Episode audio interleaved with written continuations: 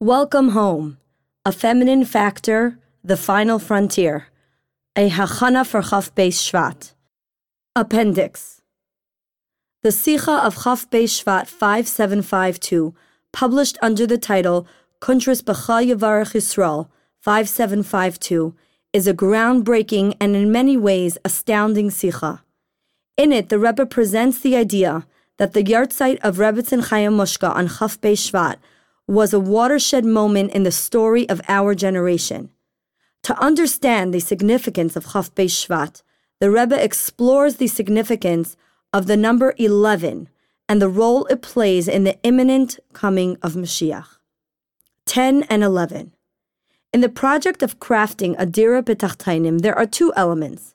One, Hashem himself, forever transcendental and infinite, the one who desires this Dira. Two, the finite and limited world that is the object of this deep desire. These two elements carry numerical significance. The number 10 correlates to the 10 spheres, the spiritual building blocks of our defined and limited reality. In a broader sense, the number 10 represents Tachtainim and our experience in the world. The one who stands outside of any kind of limited reality is termed the 11th in Kabbalah, in the sense that he transcends all the boundaries and limitations that are the result of the spheres. 11 is the Etzem, God Himself. At the original giving of the Torah, there was the revelation of the 11, Etzem, within the 10, our limited physical world. However, the Yidden and the world were completely passive at that time. Hashem initiated the relationship before the world was prepared to internalize his presence or understand what it meant. Thus, the experience of godliness overwhelmed the Jewish people's ability to exist as limited beings, and their souls literally escaped their bodies. After it was over, they were unable to take most of the experience with them back into normal life. So the effect of the entire experience, on the surface at least, was temporary. Ultimately, the goal is for the Yidden within their day to day life to unpack the full experience of Hashem's presence that they saw at Har Sinai. And they must do so purely as a result of their own work. In terms of our model, they must unpack the 11 within the 10. They do this by treating the world around them as if it were nothing but an interface for connection to Hashem, and by learning Torah with the awareness that it is the words of Hashem that roll off their tongues. This bottom up transformation is a permanent one. In its completed form, it is the reality of Mashiach, which is ushered into our reality from within. Three phases. Using this model, we can understand the role that the Frierdiker Rebbe laid out for our generation. As we have reiterated many times, we are the last generation of Golos and the first of Geula. We stand at the conclusion of the great task all previous generations worked toward. All that is left is to polish the buttons. We are left to complete the great task, to ready this lowest world, 10, so that it will be able to reveal Hashem Himself, 11, within the world's own terms. This mission is reflected in the date of the Frierdiker Rebbe's passing, the 10th day of the 11th month. Shvat is the 11th month counting from Nisan. The symbolism of the day is that it is a time of revelation. The sun's light brings clarity and reveals the reality around us. The Hebrew word for month, chodesh, shares a root with the word for novelty, chiddush. A novelty is something that stands beyond the normal natural way of things.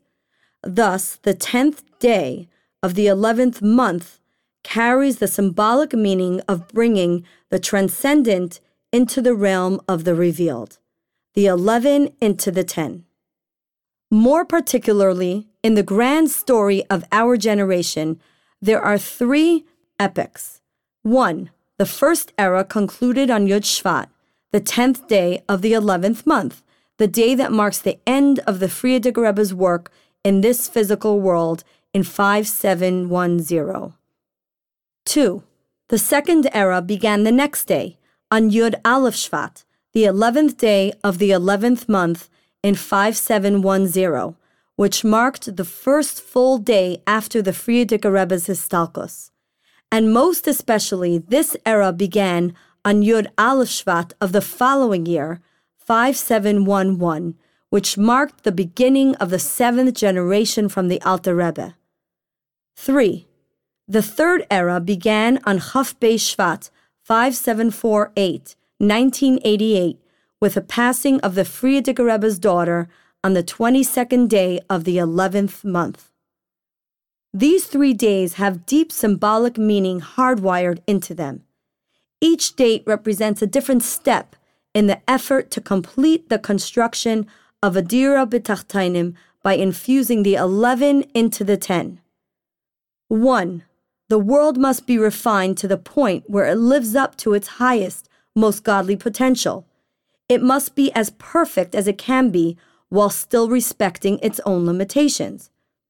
This is the perfection of the ten, at which point the world becomes a keli for the revelation of 11.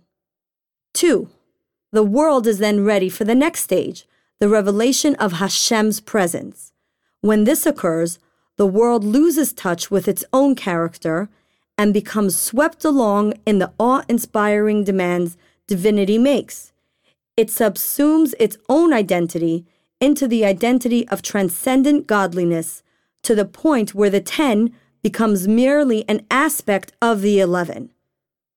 3. The final stage requires us to get back in touch with our character and its limitations but then brings it into sync with the way we behave during the second stage. The goal here is not to fight our yeshus, our ego, but to unite it so completely with God that our sense of self is now wholly godly. In this stage, the dwelling and the dweller become completely one. The world becomes directly reflective of the divine will. 10 and 11 cease to be distinct. These last two stages are reflective of two levels in transcendent godliness 11. One stage that insists on its own transcendence, and the other stage is the essence of Hashem Himself, which is equally comfortable within limitations as without them. These three stages correspond to the three epochs of our generation. 1. The time prior to Yud Shvat, represented the final refinement of the world. The goal then was to polish the buttons and align the last stray bits of reality with the divine will. By the end of this process, 10 and 11 were completely aligned in every way, but they still remained two separate realities. The transcendent 11 remained in the realm of Chidush, the 11th was the month, while the experienced reality, the day, was 10. 2. The next day, the 11th day of the 11th month, and more particularly that date on the following year, 5711, marked the arrival of a new stage. Now, the revealed reality, the day itself, insisted on transcendence. Having completed the focus on self refinement, the Avaida moved to focusing on completely rising above one's own boundaries. In essence, we related to Hashem through complete bittul. This is, however, not quite ideal. The 11 here is the kind of transcendence that cannot exist within limitation. It is the lower type of 11, which is limited to being unlimited. From here, we must progress to a yet higher way of serving God. In the final stage, there are no birurim remaining. Even the buttons have been polished. All that is left is to greet Mashiach, who will usher in a reality wherein 10 and 11 do not exist in tension with each other. It is the level of 11 that is just as comfortable within our boundaries as outside of them. In this stage, the 10 itself becomes an 11 the limitations that define us and make us who we are no longer stand in the way of our connection to God. Instead, they themselves become a way of expressing Him. 3. This is the seismic shift that Chaf Shvat marked. Coming 11 days after the 11th day of the 11th month, it ushers in a reality where we fuse complete bittul with maximal self development. We are now able to find Hashem's essence by looking inward toward our truest selves instead of setting our existence aside. After completing the task of perfecting the ten and the subsequent nullification of self before the presence of eleven, we begin the epoch of 22, a time when we can draw upon Hashem's essence itself, which recognizes no distinction between the limited and the unlimited. Connection to the Rebbitzin. This idea is also implicit in the name of the Rebbitzin. Chaya connotes life and hints at those elements of the neshama that we experience consciously. Our feelings and intellect fall into this category. The name mushka derives from a name for an aromatic spice. Aromatic smells and the sense of smell in general have a unique ability to restore to consciousness someone who has fainted. For this reason, as well as because of its intangible quality, the sense of smell is associated with the very core of the neshama. It has the ability to draw forth new life from the etzem. The coming together of these two names in one person signifies the coming together of these two spheres. After doing so, the core of our soul influences our conscious behavior and experience directly.